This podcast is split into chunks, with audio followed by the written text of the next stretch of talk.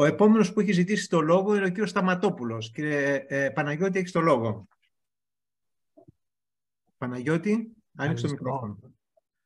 Προσθέτω και εγώ τις ευχαριστίες για την εξαιρετική παρουσίαση και θέλω να θέσω το εξής πρόβλημα.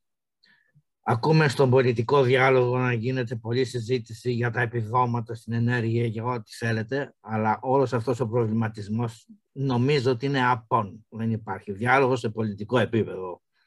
Μπορεί να υπάρχει διάλογος σε ακαδημαϊκό ή τεχνικό ή τεχνοκρατικό.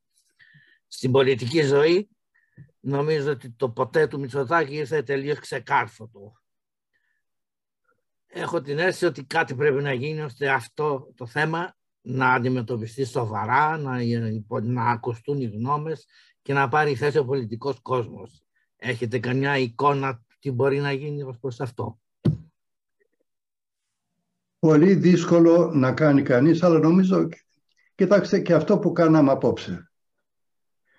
Να κρατάμε κάποια συζήτηση, να τραβάμε το ενδιαφέρον κάποιων ανθρώπων ώστε να τους προκαλέσουμε να σκεφτούν λίγο πιο σοβαρά. Δεν θα είναι κανένας πολιτικός ο οποίος θα μας προσέξει, αλλά τώρα κάθε τόσο κάποιος γράφει ένα άρθρο στα Νέα, γράφει ένα άρθρο στην Καθημερινή, γράφει ένα άρθρο στο Βήμα.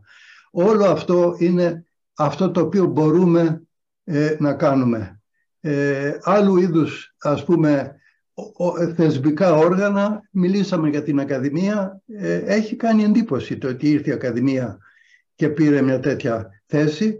Και δεν είναι μυστικό να σας πω ότι άλλωστε και η ανακοίνωση, προσέξτε, αν δείτε με προσοχή αυτό το δελτίο τύπου της Ακαδημίας, λέει απόφαση της πλειοψηφίας. Δεν θα το προσέξατε. Απόφαση της πλειοψηφίας. Εντονότατη αντίδραση υπήρξε από πλειοψηφία μεν, αλλά υπήρξε πάρα πολύ έντονη αντίδραση. Είναι κάπου βαθιά ριζωμένο αυτό το πράγμα και πάρα πολύ δύσκολο να το πολεμήσει. Άλλο όπλο από αυτό δεν μπορώ να δω. Να το κουβεντιάζουμε, να προσπαθούμε να δούμε επιχειρήματα, να ρίχνουμε ιδέες. Μήπως τυχόν κάτι συγκινήσει. Το παζλ νομίζω το καταλάβατε επίσης όλη τη λύση. Ίσως είναι προς τα εκεί, δηλαδή αφού δεν το θέλουμε στη γη,